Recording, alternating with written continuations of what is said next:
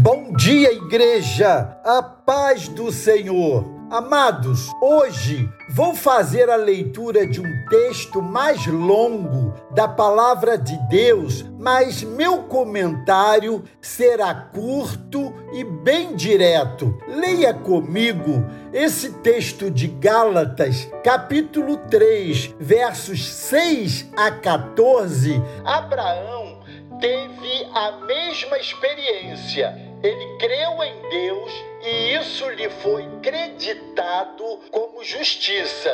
Daí se pode ver que os verdadeiros filhos de Abraão são aqueles que têm fé. As Escrituras previram esse tempo quando Deus justificaria também os gentios mediante a sua fé. Deus falou a esse respeito a Abraão muito tempo atrás, quando disse: eu abençoarei aqueles que em todas as nações confiarem em mim como você. E assim acontece. Todos aqueles que são da fé participam da mesma bênção que Abraão, homem de fé, recebeu. Já aqueles que confiam que as leis judaicas podem salvá-los estão debaixo da maldição, pois as Escrituras dizem: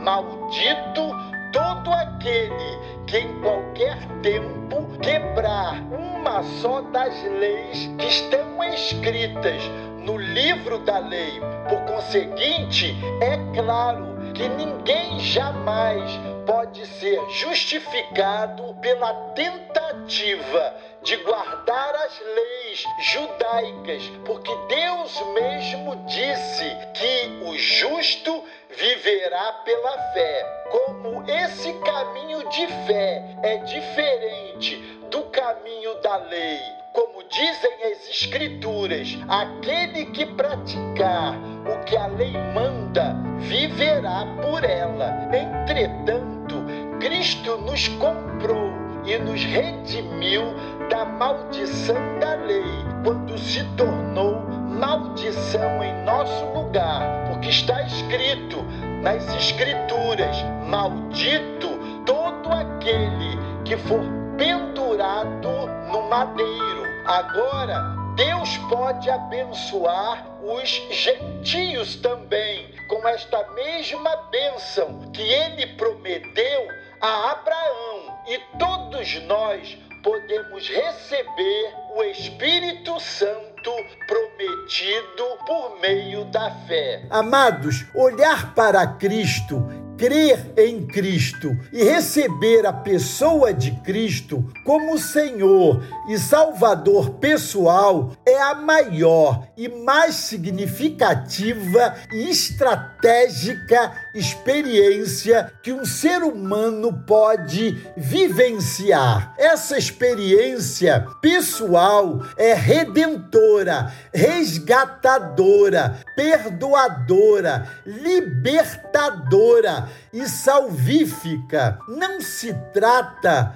aqui de uma religiosidade de aparência, mas de algo que acontece na profundidade do coração de uma pessoa, vivificando seu espírito morto em seus delitos e pecados. Só aqui, a partir dessa morte e vivificação, só aqui, a partir dessa experiência, temos a oportunidade de zerar a nossa história. Costumo dizer a pessoas que dizem ser religiosas e que estão escravizadas ao vício, quaisquer que sejam eles, que nenhum vício resiste ao poder libertador de Cristo. Essa experiência se traduz para nós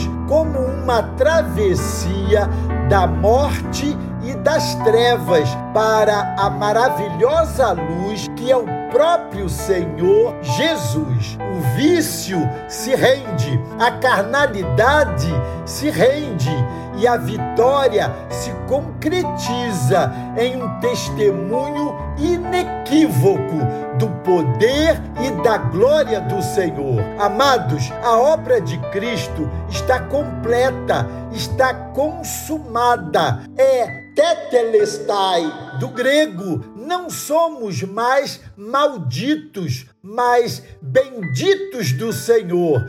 Creiamos nisto e não nos deixemos enredar por quaisquer outro ensino que roube a centralidade da obra de Cristo na cruz do Calvário por nós. Que o Espírito da Graça aplique essa porção da palavra ao nosso coração. Deus os abençoe.